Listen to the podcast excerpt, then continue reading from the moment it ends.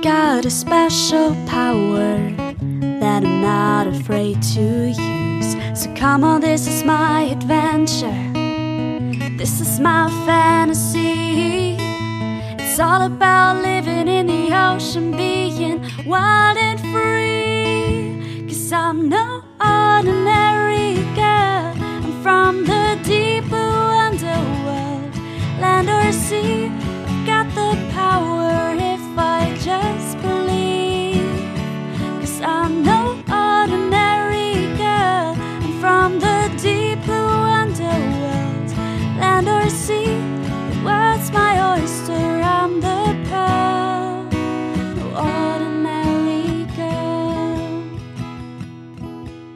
Moin und herzlich willkommen bei den drei Meerjungfrauen. Ich bin Eva Hallo, ich bin Anna. und wir nehmen heute unsere 37. Folge auf, unsere Februarfolge. Ja, und äh, Eva ist dir aufgefallen, dass wir in der letzten Folge ganz vergessen haben zu erwähnen, dass es quasi unser Jubiläum war, unser vierjähriges. Nein, mir war das selber gar nicht bewusst. Ja, Krass. im Januar hatten wir unser vierjähriges Jubiläum. Das ist ja Ich glaub, wild.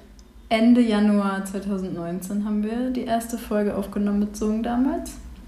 Ja, Ja. ja ähm, herzlichen Glückwunsch, Anna. Ja, richtig crazy, oder? Dass wir das schon seit vier Jahren machen.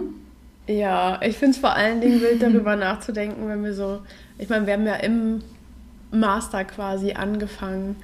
Da waren wir ja, Ja. noch ganz frisch und wo wir jetzt sind und so. Unser Podcast kommt jetzt in den Kindergarten. Ich bin mit vier Jahren in den Kindergarten gekommen. Ja, Oh, aufregend. Ja. Glaubst du, es sind noch HörerInnen dabei, die damals die erste Folge gehört haben? Ich glaube schon. Ja? Falls ja, könnt ihr uns ja mal grüßen und uns Ja. mal schreiben. Dann schreibt das bitte mal. Das würde mich wirklich interessieren, weil ich glaube, gerade so die ersten Folgen, ich glaube vor allen Dingen unsere HörerInnenschaft hat sich verändert, weil die ersten Folgen haben sicher auch ganz viele Freundinnen von uns gehört. Ja. Ähm, und ich glaube, da haben so ein paar aufgehört, den mittlerweile zu hören. Was ja, Ja, auch voll okay ist. Aber dafür Ja. sind halt viele neue Leute hinzugekommen, was voll schön ist, dass man so Leute miteinander verbinden kann. Also Grüße gehen raus an alle da draußen, die das hören. Voll schön. Ja. Ähm, ja, sollen wir vielleicht mit dem Thema heute starten? Ja. Wir haben ja ein bisschen Let's was go. auf dem Zettel. Ich weiß gar nicht, wie wir Mhm. so diesen Überbegriff von unserem heutigen Thema nennen, aber es geht um Artentdeckungen im Ozean. Ähm, da wollen wir über ein paar Aspekte reden und auch über Arten allgemein. Und ich würde sagen, wir starten einfach mal und sehen dann, wo uns die Reise hinführt. Insgesamt gibt es ähm, im Meer nämlich 2,2 Millionen Arten und davon sind wohl noch 91 Prozent unbeschrieben. Und jetzt kommt die große Frage, woher weiß man überhaupt, wie viele Arten es gibt, wenn diese eben unbeschrieben sind, beziehungsweise unentdeckt. Dazu kann man zum Beispiel die Rate nutzen, in der neue Familien oder Arten beschrieben werden und anhand derer das dann hochrechnen. Ähm, da habe ich ein Paper zugelesen von Mora et al. Und da ähm, kann man das ganz gut sehen. Die haben sich das nämlich für jedes Phylum angeguckt, für jede Klasse, für jede Ordnung, für Familien, Gattungen und eben auch Arten, wie viele in welchem Jahr beschrieben wurden. Und es ist tatsächlich sogar schon äh, so, dass seit dem 18. Jahrhundert Arten beschrieben werden. Das ist schon eine ganz schön lange Zeit. Ähm, wer weiß vielleicht auch schon davor, man hat nur Rekorde aus diesen Jahren, also Aufzeichnungen aus diesen Jahren. Und man kann ganz gut erkennen, dass bei den höheren Klassifizierungen, also bei Phylum und Klasse, ähm, sich das irgendwann an ein Limit anschmiegt. Also dass eine bestimmte Anzahl an Fühler beschrieben wurden. Phyla ist die Mehrzahl von Phylum, wem das gerade verwirrt hat. Ähm, ich hatte übrigens mal Latein. Ich habe das kleine Latinum. Ähm, für mehr hat es nicht gereicht.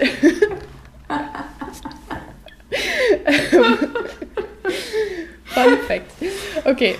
Ja, auf jeden Fall kann man sehen, dass, das, ähm, dass die, die Beschreibungsrate, beziehungsweise wie viele neue Arten beschrieben werden, wie viele neue Fühler beschrieben werden, wie viele neue Klassen beschrieben werden, sich an Limit anschwiegt. Also so ab den 1950ern gab es zum Beispiel keine neuen Fühler mehr, die beschrieben wurden. Und ähm, bei den Klassen war das ein bisschen später, ähm, 1980er. Ich lese das hier gerade aus dem Graphen ab, deshalb sind das so ungefähre Zahlen. Ähm, und bei den Ordnungen kann man das gar nicht richtig sagen, dass das aufgehört hat. Also man findet wohl noch neue Ordnungen, aber man sieht so anhand der Form der Kurve, dass es langsam auf ein Ende, sagen wir mal, zugeht. Und anhand dessen kann man dann eben hochrechnen, wie viele Arten es wohl geben wird. Also man modelliert dann quasi diese Kurve und dann kommt man eben darauf, dass es insgesamt 2,2 Millionen Arten im Ozean geben wird. Das machen die übrigens auch nach taxonomischen Gruppen. Also die gucken sich dann ähm, bestimmte Gruppen an und rechnen das anhand derer hoch. Eine Wissenschaftlergruppe um Costello et al. haben festgestellt, dass zunächst ähm, die Beschreibung von marinen und terrestrischen Arten bis in die 1950er Jahre relativ ähnlich verläuft. Ähm, seitdem ist es so, dass tatsächlich im marinen Habitaten, also in unseren Meeren, mehr Arten beschrieben werden. Aber es ist auch nicht so, dass in jedem Jahrzehnt gleich viele Arten beschrieben werden. Das hat sich auch verändert, das haben die auch untersucht. Ähm, es ist so, dass die höchste Zahl der beschriebenen Arten im Jahrzehnt um 1900 erreicht wurde und während der Weltkriege weniger Arten beschrieben wurden, weil eben auch weniger AutorInnen aktiv waren. Also das kann man ja darauf zurückschließen. Und eben in den letzten Jahrzehnten ist es so, dass auch ähm, mehr Autorenarten beschrieben haben. Also es gibt generell mehr Autoren, die Arten beschreiben, AutorInnen, die Arten beschreiben. Allerdings ist es so, dass die Anzahl der Arten pro Autor oder Autorin weniger wird, was darauf hindeutet, dass es eben auch schwieriger geworden ist, neue Arten zu beschreiben. Weil es gab jetzt auch keine Hinweise darauf, dass sich TaxonomInnen weniger bemüht haben, neue Arten zu beschreiben, ähm, sondern es gibt einfach mehr Herausforderungen. Ähm, und ich sage mal so, die obvious Arten, die sind eben auch schon beschrieben. Also die Rate, in der neue Arten beschrieben werden, nimmt zum Beispiel in den Meeren immer noch weiter zu. Das haben wir ja gerade schon besprochen. Am Land ist das nicht mehr so. Wie kommt es jetzt zu diesem Unterschied? Im Meer ist es so, dass es einen höheren Aufwand an Taxonomie gibt. Es gibt immer mehr WissenschaftlerInnen und natürlich auch immer mehr neue Technologie. Wir haben auch schon ganz schön oft darüber geredet, dass die Meereswissenschaft einfach noch eine relativ junge Wissenschaft ist im Vergleich zu anderen Wissenschaften auf der Erde. Das klingt, als wären Meereswissenschaftlerinnen von einer anderen Welt. Aber ähm, ein Beispiel ist ja zum Beispiel Tauchen. Also als man noch nicht tauchen konnte oder als man, ähm, weiß ich nicht, nur vier, fünf Meter eben runtergekommen ist, beim Schnorcheln zum Beispiel, da ist man ja noch in viel weniger Habitate vorgedrungen, wie als man eben tauchen konnte. Oder jetzt mit so AOVs oder so, allein, dass man in so 4000 Meter Tiefe gehen kann und dort Proben hernehmen kann. Natürlich kann man dann auch mehr Arten beschreiben. Ähm, und wie viele Arten sind jetzt im Meer verzeichnet, also beschrieben worden? Es gibt eine tolle Webseite, über die rede ich am Ende auch nochmal, die heißt Worms. Ähm, und da sind 242.500 Arten drin verzeichnet. Also so um die 250.000 Arten sind im Meer beschrieben. Warum weiß man das anhand dieser Webseite? Ist tatsächlich gar nicht so einfach, das zusammenzufassen. Da sprechen wir auch noch später drüber. Wie wird denn überhaupt so eine Art beschrieben? Wann ist es offiziell eine neue Art? Ähm, aber Worms hat sich quasi zugute gemacht, diese ganzen Aufzeichnungen eben ja an, an einer Database zu sammeln. Und jedes Jahr kommen etwa 2000 marine Arten dazu. Das sind eigentlich ganz schön viele pro Tag, wenn man sich das so überlegt. Und die meisten unbeschriebenen Arten sind natürlich in den Habitaten, die noch nicht so sehr erforscht sind, wie zum Beispiel die Tiefsee oder in sehr diversen Habitaten, wie in flachen tropischen Meeren oder in sehr diversen Gruppen, wie zum Beispiel bei Mollusken oder Krustazeen. Und die meisten sind wahrscheinlich auch so in Makrogröße, das heißt zwischen 1 mm und 10 cm. Mein Beispiel aus den letzten zehn Jahren, da wurden nämlich 6000 neue Krebstiere beschrieben und 8000 neue Mollusken. Das sind aber tatsächlich nicht nur kleine Arten, die man einfach so übersehen kann oder die derzeit noch beschrieben werden oder noch beschrieben werden müssen. Es ist zum Beispiel gar nicht so unwahrscheinlich, dass es auch noch unentdeckte Walarten gibt oder auch noch Arten unentdeckter mariner Reptilien. Also wer weiß, was da noch auf uns zukommt, spannendes oder über welche Haie wir im Adventskalender weiterreden müssen, Anna. Ähm, ja. Und ein anderer Punkt ist natürlich auch, dass das Leben im Meer älter ist als an Land, also evolutionär gesehen. Und gerade deshalb ist es wichtig zu wissen, wie viele Arten es wirklich dort gibt, um eben auch die Funktionen bestimmter Arten oder Artgruppen zu verstehen oder bestimmter Nischen im Meer und zu verstehen, was unser Ausgangspunkt ist. Wir befinden uns ja auch in einer Biodiversitätskrise und da brauchen wir ja sowas wie eine Baseline, also einen Standard, ähm, da haben wir in unserer Biodiversitätsfolge drüber geredet. Aber wenn wir nicht beschreiben, was da ist, wissen wir eben auch gar nicht, was wir verlieren können. Ja, das war meine kleine Einführung zu den Arten im Meer. Und jetzt äh, kommen wir zu der nächsten Frage, würde ich sagen. Äh, genau, ja, also die ähm, nächste Frage, die wir uns dann gestellt haben, die man sich eben stellt, wenn äh, es um neue Art Beschreibungen geht, was passiert eigentlich, wenn man jetzt so als Forscherin denkt, man hätte eine neue Art entdeckt. Ähm, vielleicht passiert euch das ja irgendwann mal in eurem Leben, dass ihr das Gefühl habt, oh, ich glaube, vielleicht ist es eine neue Art. Ähm, äh, vom Land, also ich habe ein, Ex äh, ein Exemplar, ein Beispiel ähm, vom Land mitgebracht. Also bei äh, heimischen Arten beispielsweise bei uns in Deutschland kann das beispielsweise so aussehen, ähm, dass wenn man beispielsweise in einer Naturschutzbehörde arbeitet und Kartierungen macht, ähm, dort sind halt auch Menschen mit taxonomischer Kenntnis gefragt. Zum Beispiel ähm, beim Kartieren von Insektenarten. Und je mehr Vorwissen man hat, desto eher kann man dann selbstverständlich einschätzen, ob eine Art, die man gefunden hat, auch bereits beschrieben ist oder nicht. Und wenn man dann halt das Gefühl hat, man hat irgendwie eine außergewöhnliche Art, also eine anders aussehende Art ähm, gefunden, in dem Fall eben ein Insekt, ähm, dann muss man sich erst genau den Ort und das Datum notieren, wo man die gefunden hat, Fotos machen und dann kann man anhand dessen in Naturschutzdatenbanken oder auf Insektenportalen nachgucken, welche Art das ist ähm, und ob sie halt bereits beschrieben ist oder nicht. So etwas ist natürlich deutlich leichter an Land als unter Wasser. Ähm, und auch deutlich leichter bei Arten, die sich durch die Morphologie, also durch ihr Aussehen unterscheiden und somit, somit auch taxonomisch klassifizieren lassen. Ähm, zum Beispiel beim Stamm der Gliederfüßer, also der Arthropoda, zu denen eben auch die Insekten gehören, aber auch die Spinnen, die Krebstiere und zum Beispiel die Tausendfüßler. Ähm, bei den Arthropoda dienen die äußeren Merkmale als Identifikationsmerkmal. Das können zum Beispiel die Stellung der Beine sein, die Anzahl der Gelenke an jedem Bein, die Segmente des Körpers, ähm, die Anhänge am Körper etc. Ähm, und anhand dessen ähm, ja, kann man halt dann äh, die Tiere auch wirklich klassifizieren und dann, wenn man gesehen hat, irgendwie, oh, da ist irgendwie ein Tier, das hat ganz andere Anhänge am Körper als das, was ähm, wir eigentlich dachten, dass es wäre, könnte man überlegen, oh, vielleicht könnte es wirklich eine andere Art sein. Ähm, um jetzt mal ein Beispiel aus dem Meer zu bringen, auch bei Fischen kann die Morphologie ein, Ident ein Identifikationsmerkmal sein, zum Beispiel deren Farbe und Musterung.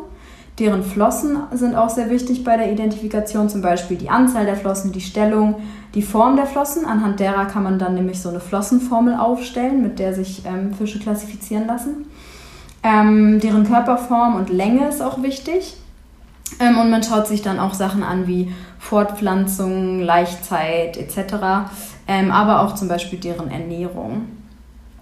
Ähm, bei anderen Organismen ist es jedoch nicht so einfach mit der Morphologie. Da müssen dann auch genetische Analysen her, um dann anhand der DNA herauszufinden, ob es sich um eine eigene Art handelt. Denn äh, wir gehen nochmal ganz weit zurück in ähm, die allgemeine Biologie. Denn laut biologischer Artdefinition sind zwei Arten reproduktiv voneinander getrennt. Das heißt, wenn verschiedene Arten dadurch voneinander abgegrenzt sind, dass sie sich nicht miteinander fortpflanzen können, dann können wir anhand ähm, der Genetik quasi gucken, ähm, also den Genpool äh, verschiedener Arten nach dem gemeinsamen Erbgut durchsuchen. Und wenn wir dort keine Signale einer gemeinsamen Fortpflanzung finden, dann könnte dies ein Beleg dafür sein, dass es sich halt um verschiedene Arten handelt. Ähm, Nochmal wieder ein kleines Beispiel vom Land. Ähm, ein Beispiel dafür ist nämlich die Giraffe, von der man ziemlich lange annahm, dass es nur eine Art gab oder gibt. Aber eine Studie, die sich quasi mit der DNA von Giraffen beschäftigt hat, aus dem Jahr 2016, ähm, konnte dann die Existenz von sogar vier verschiedenen Giraffenarten nachweisen. Die Südgiraffe, Giraffa giraffa, die Maasai-Giraffe, Giraffa tippelskirchi, Netzgiraffe, die Giraffa reticulata und die Nordgiraffe, Giraffa camelopardalis. Ähm, zu Artnamen kommen wir später nochmal, falls ihr euch das fragt. ähm, und oft ist es tatsächlich auch so, dass morphologische und genetische Analysen gemeinsam verwendet werden, um dann am Ende ein vollständiges Bild der neu beschriebenen Art zu haben. Jetzt kommen wir zu meinem Lieblingsthema. Ihr wisst es alle und ihr habt alle darauf gewartet. Wann spricht Anna endlich wieder von Korallen? Die Korallen, äh, die ich in meiner Masterarbeit untersucht habe zum Beispiel, äh, wurden auch durch eine kombinierte Analyse der morphologischen und genetischen Merkmale beschrieben. Ähm, denn ähm, eigen, also erstmals quasi bevor äh, DNA-Analysen so ähm, groß wurden und man angefangen hat, die wirklich ähm, auch großskalig zu verwenden, wurden ähm, verschiedene Arten als eine klassifiziert. Bis dann halt jemand kam, die genetisch analysiert hat und gemerkt hat, dass es wirklich verschiedene Unterarten gibt. Und daraus wurde dann eben eine Studie geschrieben, die insgesamt acht neue Arten beschrieben hat. Und in dieser Studie werden dann wirklich morphologische und genetische Merkmale zusammengenommen, um die Arten ähm, ganz klassisch quasi wirklich zu beschreiben. Und erst als diese Studie wirklich ähm, angenommen wurde, peer-reviewed, also durch andere Menschen nochmal gecheckt wurde ähm, und publiziert wurde, konnte man sagen, okay, das sind jetzt wirklich neue Arten. Ähm, kleiner Fun Fact, ich habe in meiner Arbeit beispielsweise dann auch herausgefunden, dadurch, dass jemand eben diese Vorarbeit schon mal gemacht hatte, dass ähm, die Art, die ich untersucht habe in meiner Masterarbeit, äh, dass das auch eigentlich eine von diesen Unterarten sind, sozusagen. Also es ist eine eigene Art, aber die wurde eigentlich mal als eine andere Art klassifiziert. Genau. Ähm, und man fragt sich, wie lange dauert sowas? Also wie lange braucht man, bis man die wirklich ähm, genau beschrieben hat, bis man sich einen Artnamen überlegt hat, bis man ähm, die auch wirklich dann publiziert hat in einer Studie, bis das dann angenommen ist, dass das eine neue Art ist. Ähm, eine Studie besagt, dass es circa 21 Jahre im Schnitt dauert. Ähm, da wurde ein äh, Datensatz aus 600 Arten genommen, ähm, die im Jahr 2007 beschrieben wurden. Und da hat man dann quasi herausgerechnet, ja, dass das 21 Jahre dauert, bis man diese Art wirklich beschrieben hat. Was eine ganz schön lange Zeit ist, oder? Ja. Ich glaube, also viele unserer KollegInnen oder auch viele äh, MitstudentInnen sind ja auch ins Studium reingegangen und haben sich gedacht, oh, wäre das cool, wenn man mal so eine neue Art finden würde und man die selbst beschreiben würde und man die dann irgendwie benennen dürfte. Also da kommen wir gleich noch zu sprechen und so. Aber ich glaube, das ist so, so selten, dass das noch passiert. Ähm, ja, und da ja. passiert halt auch wirklich viel an Vorarbeit, was man ähm, halt auch alles gar nicht mitbekommt und wo man insbesondere in der Art und Weise, wie wir jetzt arbeiten, mittlerweile als WissenschaftlerInnen, ständig auf unbefristeten Verträgen, ständig in unterschiedlichen Instituten. Man muss ja erstmal an einer Sache dranbleiben, ja. um das wirklich von vorne bis hinten zu Ende zu bringen. Zum Beispiel eben so eine Art Beschreibung. Ja, und man muss sich überhaupt erstmal in einer Gruppe so gut auskennen. Also ich habe ja zum Beispiel ja. in meiner Masterarbeit an Amphipoden gearbeitet ähm, und die auch morphologisch erst klassifiziert und dann DNA-Barcoding gemacht. Also quasi auch beide Arten, ähm, ja, wie man äh, Arten identifizieren kann. Aber waren keine neuen dabei. Aber es hat ganz schön äh, lang gedauert, bis ich mich überhaupt mit denen paar Amphipoden, die dort in der Region, was nicht viele sind, also das waren echt nur so eine Handvoll, ähm, ja, ein paar mehr vielleicht, aber ähm, bis man die überhaupt unterscheiden konnte. Und man braucht ja auch das ganze Vorwissen, um dann sagen zu können, okay, ich glaube, ich habe hier was Neues. Also ja, 21 Jahre, das ist schon krass. Ähm, ja, und wie du gerade sagst, man weiß ja auch nicht, wie lange man so eine Stelle hat. Ne? Die meisten sind ja befristet. Aber ich komme jetzt mal zu einem großen Beispiel, das gerade sehr aktuell ist. Und zwar zu dem Vampire Squid, zu dem Vampir-Kalmar.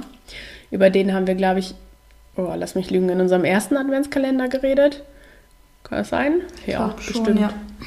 Ähm, ja, und euch bestimmt auch schon mal ein Video verlinkt. Das ja, ist ja quasi ein Kalmar mit so einem Vampirumhang, ähm, der auch so ein bisschen rötliche Färbung hat.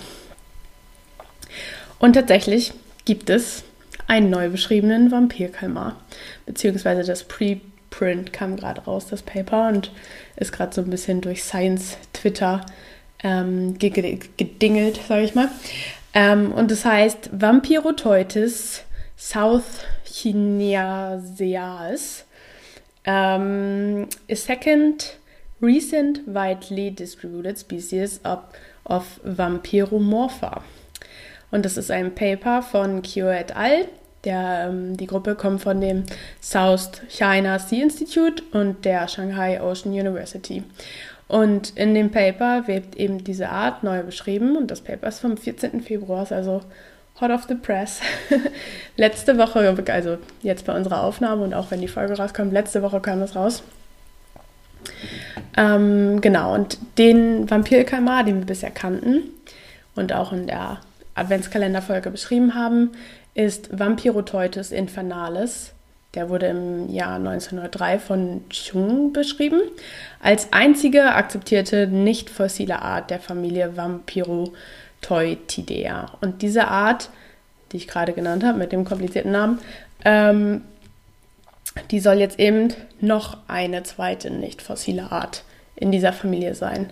Und es gab wohl schon immer so ein bisschen Gemunkel, dass es noch mehr Arten innerhalb dieser Familie gibt, weil nicht alle Exemplare vom Valpia Kalmar sich einander sehr morphologisch ähnlich sahen. Also man hat schon immer so ein paar morphologische Unterschiede gefunden, ähm, zum Beispiel von den Exemplaren, die man vom Gulf of Guinea, ähm, Afrika kannte und ähm, von, ja, aus, aus Kalifornien, also da, wo das Mbari quasi ist.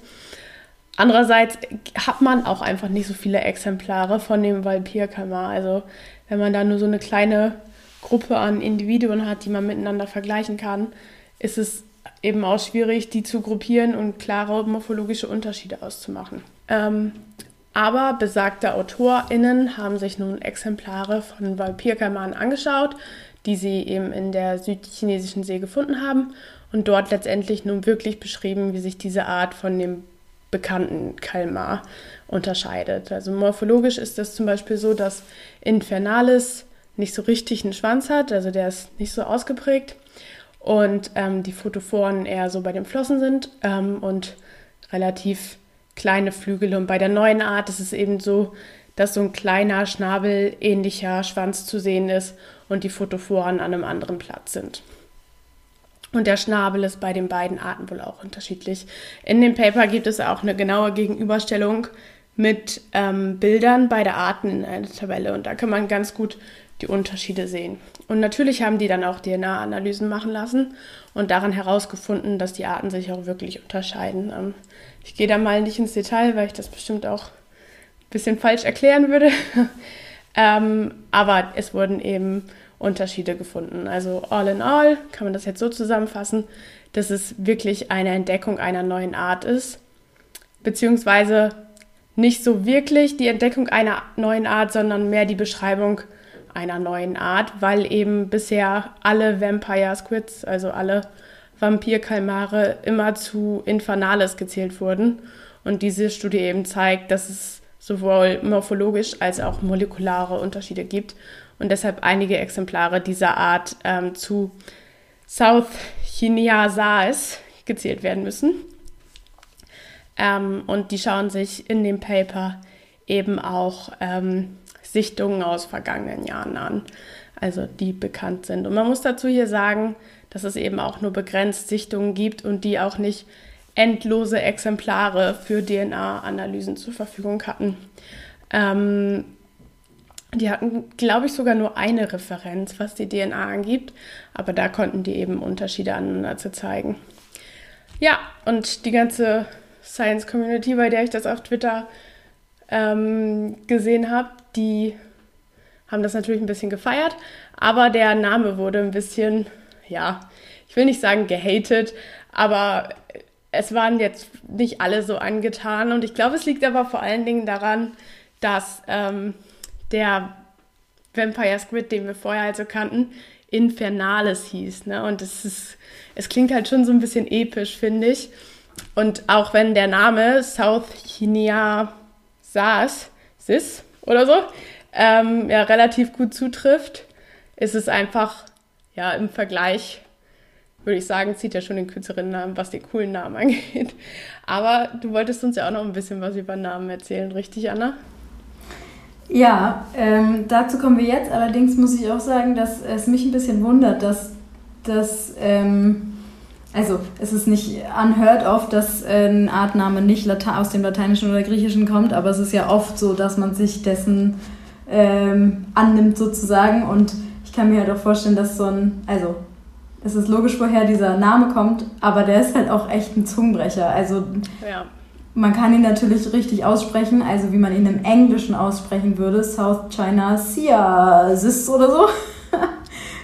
Und dann ist klar, wo der herkommt, aber wenn du den halt quasi versuchst, wie einen lateinischen Namen auszusprechen, ist es ja schon auch ein bisschen, ähm, ja, ja, schwierig. Das verstehe ich halt auch nicht, weil ähm, der Gattungsname, der ist ja auch lateinisch und da muss man das ja so, ein, so eine Mischmaschform machen und ja, ich, mhm. also wie gesagt, ich wusste gerade auch gar nicht, wie ich den aussprechen soll. Eigentlich haben deutsche MuttersprachlerInnen jetzt ja nicht so viel Probleme, lateinische Namen auszusprechen, wenn man es einfach spricht, wie man es liest quasi.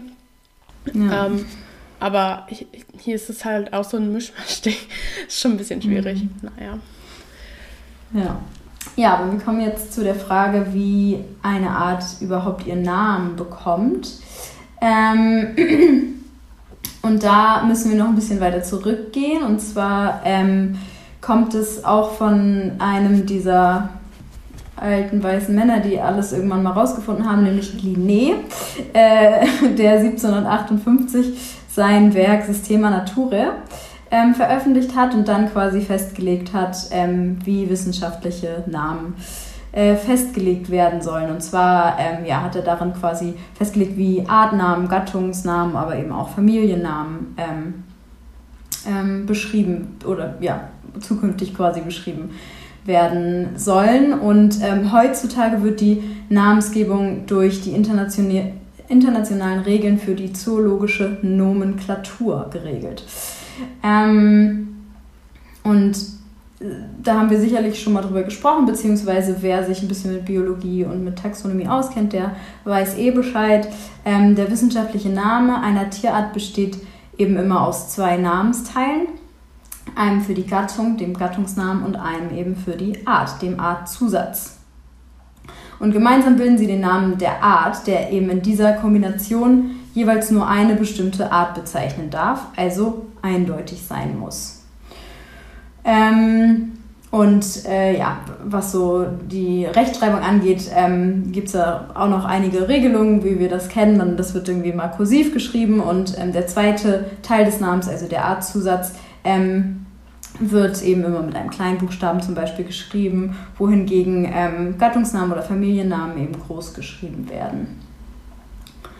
Ähm, und die verschiedenen Arten einer Gattung müssen unterschiedliche Namen tragen. Den gleichen Artzusatz in verschiedenen Gattungen zu verwenden, ist allerdings zulässig. Also ich könnte quasi diesen, diesen Artzusatz, den, über den wir gerade so gestolpert sind, ähm, in einer anderen Gattung theoretisch nochmal verwenden, aber nicht in der Gattung der Vampyroteutes. Ähm, und in der Botanik ist es anscheinend ein bisschen anders, aber in der Zoologie dürfen auch Namen vergeben werden, bei denen der Gattungs Name und der Artzusatz gleich sind. Zum Beispiel Mytilus mytilus oder Gorilla Gorilla. Ähm, und welchen, Art, welchen Namen ähm, man verwenden darf, wie ich eben schon gesagt habe, wird über die internationalen Regeln für die zoologische Nomenklatur ähm, geregelt. Und da gibt es echt viele Regeln und ich habe mir ein paar durchgelesen und die sind sehr bürokratisch. Ähm, zum Beispiel steht da drin, dass äh, sowas wie, also dass der Name mit lateinischen Buchstaben geschrieben werden muss, also dass eben das lateinische Alphabet ähm, das allgemeingültige ist für einen wissenschaftlichen Artnamen. Ähm, ja, und solche Dinge. Wer sich das äh, durchlesen möchte, wir können das sicherlich verlinken. Ähm, da gibt es dann auch sowas wie, äh, wie die Familiennamen immer enden müssen, also mit diesem IDE, ähm, eine äh, Unterfamilie auf INE und so weiter und so fort. Ähm, ja, wer sich fragt, woher das kommt und warum das eigentlich immer alles so gleich klingt, wenn wir das hier so erzählen in unserem Podcast, das könnt ihr euch dann mal angucken. Ähm, genau, und äh, eine letzte Sache wollte ich dazu noch sagen, und zwar haben wir ja auch äh, im Podcast schon öfter darüber gesprochen, dass ähm, Artnamen auch Widmungen enthalten sozusagen ähm, an irgendwie Menschen, die viel dazu beigetragen haben, dass diese Art entdeckt wurde oder die viel eben in dem äh, in der Region äh, meereswissenschaftlich beigetragen haben oder oder oder oder. Ähm, genau und ähm, der Name ist theoretisch ähm, eben wenn man diese Regeln festhält, von denen ich eben gesprochen habe, frei wählbar. Das heißt, ähm, man kann den wirklich auch nach einer Person benennen. Also man kann die äh, Neuentdeckung auch nach ihrem Fundort benennen, was oft auch getan wird, wie wir eben schon gehört haben. Ähm, dass dann quasi der Artzusatz beschreibt, ähm, wo diese Art auftaucht, wenn sie zum Beispiel endemisch ist oder wo sie als erstes gefunden wurde oder so.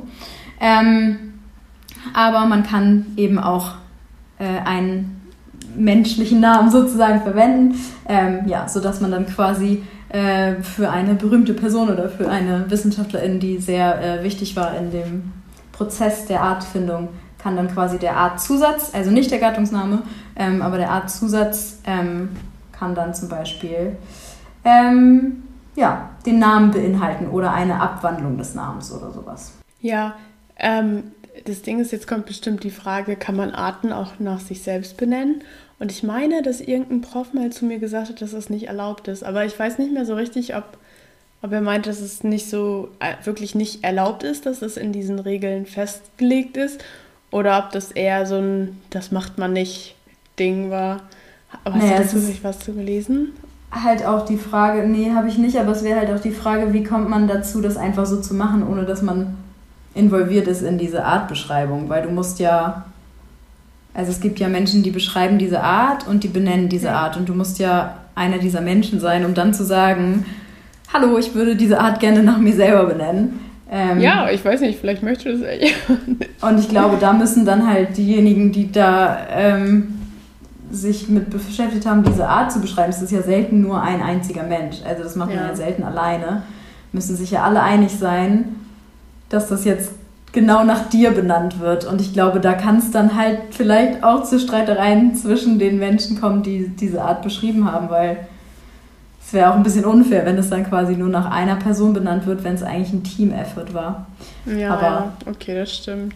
Aber vielleicht, hm. äh, ja, also da, ich könnte mir eher vorstellen, dass es daran dann quasi hapert, aber dass es vielleicht nicht unbedingt verboten ist, keine Ahnung. Dazu habe ich jetzt nichts gelesen, ne. Ja naja, ich weiß auch nicht. Wahrscheinlich ist es auch wirklich, also so ein, das macht man nicht Ding und das ist ja auch wirklich, ja. wie du gerade sagst, das ist ein Gruppeneffort. Ähm, ja. Ja. Na gut. Ja. Ähm, und äh, genau, also zuletzt, oder nicht ganz zuletzt, weil gleich äh, erzählst du uns auch noch mal kurz was, aber ähm, eine Frage, die ähm, man sich dann vielleicht noch stellen mag in dem Zuge ist, ob eine Art für immer auch eine Art bleibt und quasi die gleiche Art. Aber ähm, wie dein Beispiel eben an dem Vampiroteutes ja schon gezeigt hat, ist es eben nicht so. Ähm, Wir haben zum Beispiel äh, insbesondere ähm, seitdem, so seit den Anfang der 2000er und auch 2010er, äh, immer mehr und immer einfacher genetische Analysen möglich sind. Also indem das immer äh, schneller geht und auch immer ähm, kostengünstiger wird, weil davor war es immer auch mit sehr viel Aufwand verbunden, ähm, wirklich das ganze Genom zum Beispiel einer Art zu sequenzieren. Mittlerweile ist so ganz Genomsequenzierung, Whole Genome Sequencing im Englischen, ähm, nicht mehr ganz so teuer, wie es noch vor einigen Jahren war. Und es wird immer mehr gemacht und es wird auch, geht auch immer schneller quasi. Ähm, und auch die Analyse dessen. Ähm, aufgrund dessen ähm, wird es immer einfacher, morphologische ähm, Klassifizierung auch eben mit genetischen Analysen zu koppeln, um dann ähm, wirklich rauszufinden, oh, ist diese Art, von der wir immer dachten, dass es die gleiche Art ist, nicht vielleicht zwei Arten, obwohl sie vielleicht gleich aussehen. Ähm, weil oft werden irgendwie nahe verwandte Arten halt doch verwechselt oder wurden verwechselt, weil sie irgendwie ähnlich aussehen, weil sie das gleiche Habitat ähm, bewohnen. Ähm, ja, und erst im Nachhinein bekommen sie dann auch wirklich den Status einer eigenständigen Art, weil man sich beispielsweise ihr Genom angucken kann und dann schauen kann, ah, da war ja was, das ist doch nicht die gleiche Art. Ähm, zum Beispiel, wie ich eben auch schon äh, erzählt habe, die Koralle, mit der ich gearbeitet habe, ähm, die sich unter dem Pucillopora damiconis Species Komplex, also wirklich so einem Artenkomplex, ähm, wiederfindet, aus dem acht weitere Pucillopora-Arten hervorgegangen sind in dieser Studie, von der ich erzählt habe. Ähm, ein anderes Beispiel ist aber zum Beispiel auch der Mytilus edulis Species Komplex. Ähm, die Mytilus edulis ist die gemeine Miesmuschel, die man auch bei uns vor der Haustür finden kann. Ähm, und unter diesem Artkomplex äh, finden sich drei Arten, also die Mytilus edulis, die Mytilus trossulus und die Mytilus galloprovincialis, ähm, die morphologisch kaum voneinander zu unterscheiden sind ähm, und man erst quasi auch mit genetischen Analysen herausgefunden hat, dass die sich voneinander unterscheiden und dass es tatsächlich auch Hybride gibt von den Arten. Ja. Ja, das habe ich auch jetzt schon öfter gehört. Ähm, und ich musste, also man muss dazu auch sagen, ich habe auch oft Mythulus in meinen Proben und da machen wir auch gar nicht uns mehr die Mühe, überhaupt zu gucken, welche Art das ist, sondern also machen die Grenze bei Mythulus und sagen, okay, ähm, mhm. es ist den Effort nicht wert, weil es eben auch diese Hybride gibt und man das gar nicht mehr so genau unterscheiden kann. Ähm, ich weiß es nicht genau. Ich weiß nur, dass Mytilus trossulus von der Färbung her ein bisschen anders ist, aber mhm. letztendlich ist es ja auch immer so ein Zeit, ähm, also zeitlich muss ja. man dann auch einordnen, ob es die Mühe wert ist, sagen wir mal so. Und wenn ich da irgendwie 200 Miesmuscheln vor mir habe, dann ist es die Mühe einfach nicht wert. Vor allen Dingen, wenn man dann zu der Research Question, also zu der Frage, die man überhaupt beantworten will, zurück will, äh, zurück schaut und sich überlegt, ob es dafür überhaupt wichtig ist.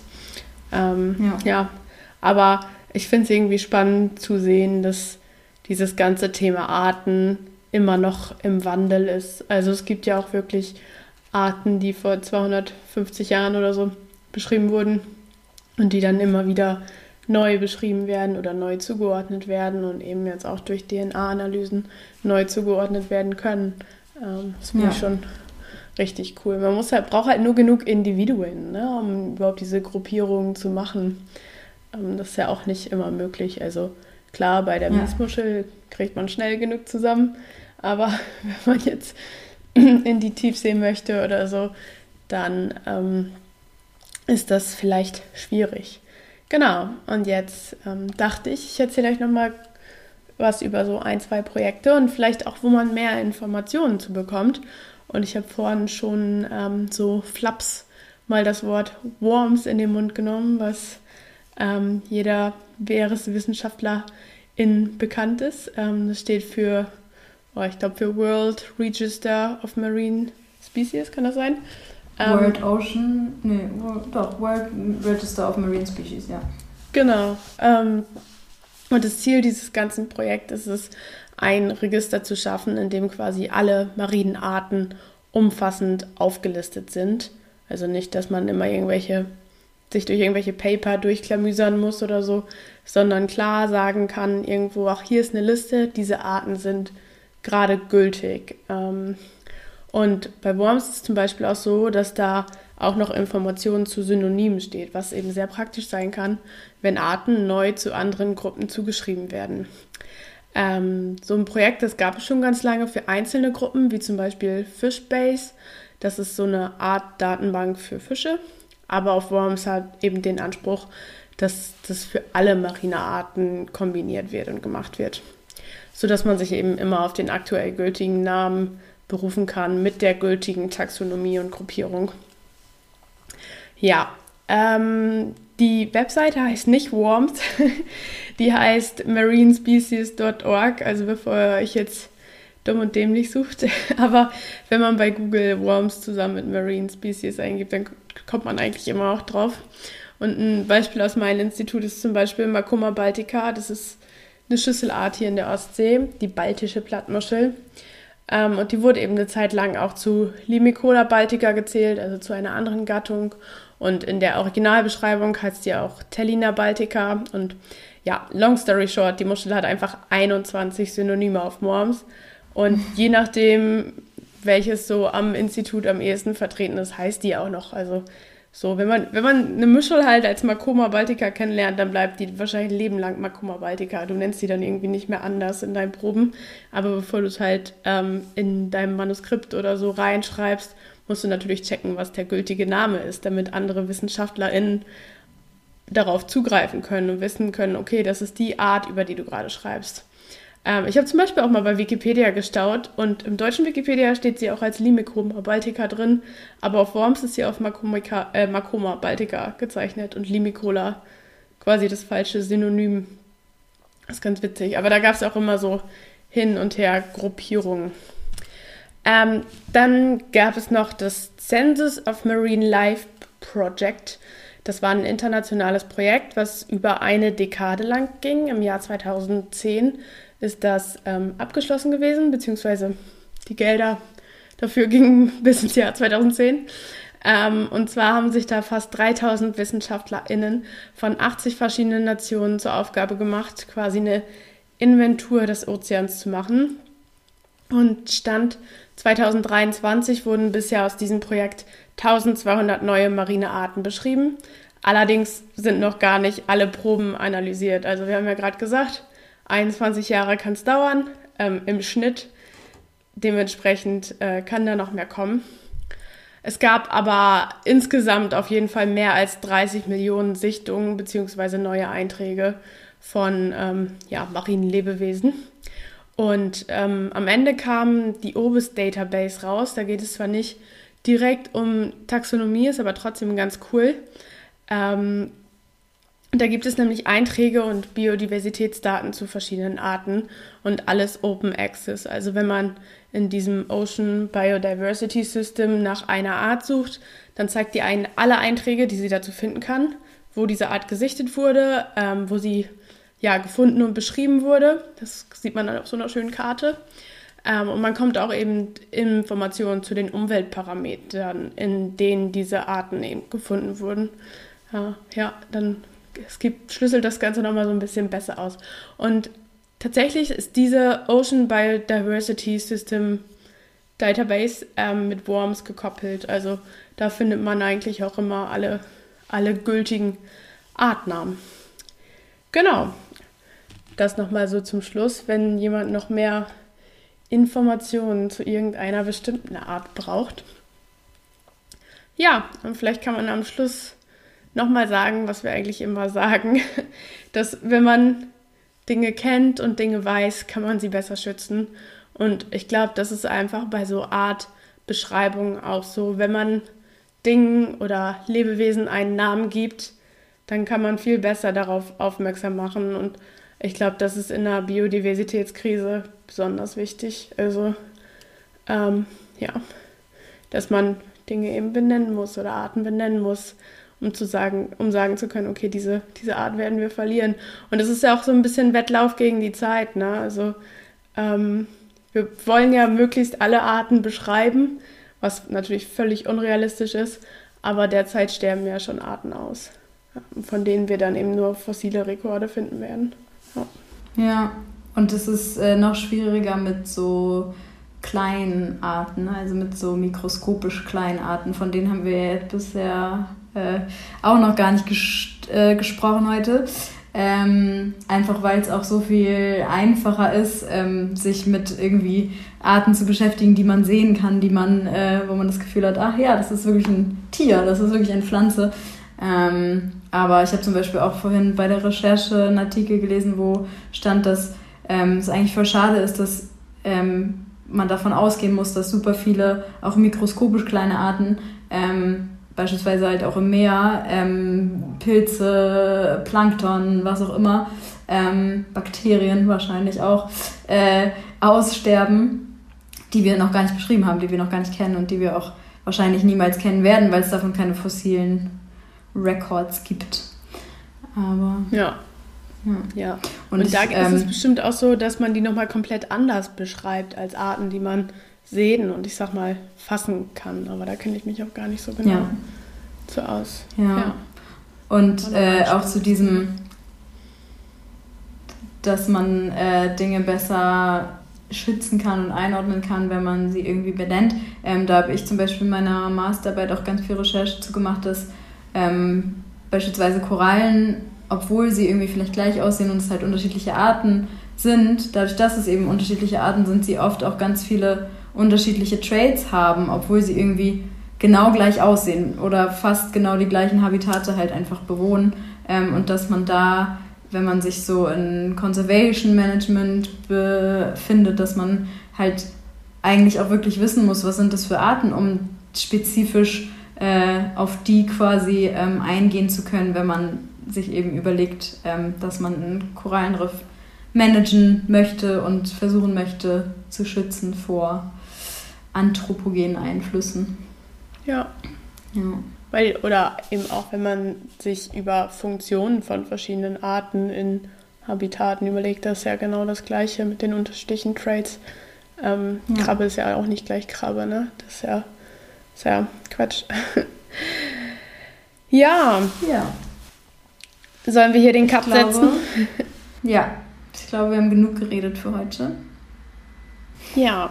ähm, aber ich fand es eine sehr gute Zusammenfassung und ich muss auch sagen, das waren wieder mal so Aspekte, die so grundlegend sind, aber die man A im Studium nicht so richtig lernt und B, über die man sich so im Arbeitsalltag auch nicht so oft Gedanken macht.